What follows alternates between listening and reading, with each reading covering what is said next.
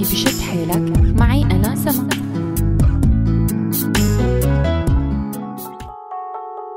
مرحبا. بعض الناس بيفكروا إنه إذا خلصت الحرب بغض النظر لصالح مين بتكون خلصت آثارها وإنه الناس ساعتها بتقدر ترجع تعيش وتتعايش بشكل طبيعي. بهالحلقة بدي لكم إنه هذا الكلام للأسف غلط لأنه الآثار اللي بتتركها الحرب أكبر وأسى وأعمق من يلي منتخيله وممكن تمتد لسنين طويلة وطويلة كتير إذا ما انتبهنا لها واشتغلنا عليها. أشارت كتير من البحوث والدراسات لأنه الأشخاص وخاصة الأطفال يلي تعرضوا لمخاطر الحروب وعايشوها معرضين بشكل كبير للإصابة بالمشاكل العقلية والنفسية ويلي ممكن تستمر آثارها على مدى سنين طويلة وتأثر على مجرى حياة الشخص من جهة وعلى علاقته بعيلته ومجتمعه بمؤسساته المختلفة من جهة تانية. وحكينا من قبل عن اضطراب الكرب ما بعد الصدمة كاضطراب نفسي بيصيب كتير من الناس بعد الحرب من الأطفال والكبار. وهو اضطراب شائع جدا بحالات الحروب بيأثر على سلوك الإنسان وحياته.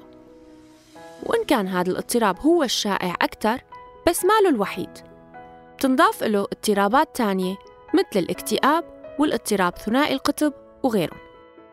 والسؤال هون مع وجود هاي الاضطرابات عند الناس اللي عاشت الحرب نقدر نقول لما تخلص الحرب إنه البلد والمجتمع منيح؟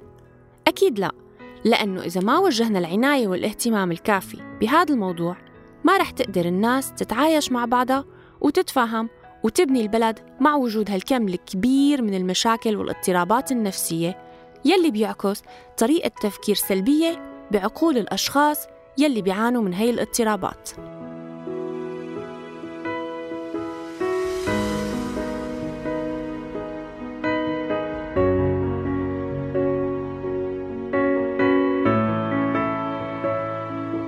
طيب كيف تتعالج اضطرابات الحروب؟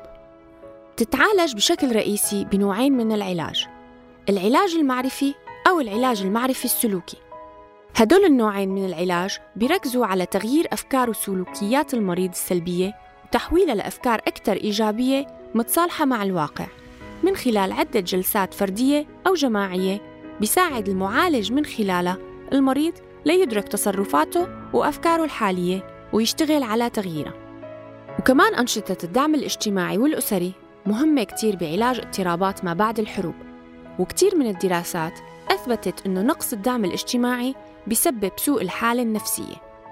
والدعم الاجتماعي بيكون بتوفير الموارد النفسية والمادية يلي بتساعد الشخص على مواجهة الصدمات. وبيكون الدعم الاجتماعي بطرق مختلفة. أهم الدعم العاطفي يلي بيحس من خلاله المريض بالحب والرعاية. وبيعزز ثقته بنفسه وبيكونه إنسان محبوب ومتقبل بكل ظروفه وحالاته. مع الأرقام المهولة للسوريين اللي عندهم اضطرابات نفسية بتتعلق بمعايشة ظروف الحروب ما فينا نحكي عن أي شيء بيتعلق بمستقبل البلد قبل ما نحكي عن الناس وظروفهم ومستقبلهم لأنه بالأول والآخر هن اللي رح يشيلوا البلد. فكل مؤسسة وجهة معنية بهذا الموضوع لازم تحمل مسؤوليتها تجاه السوري اللي شاف الويلات.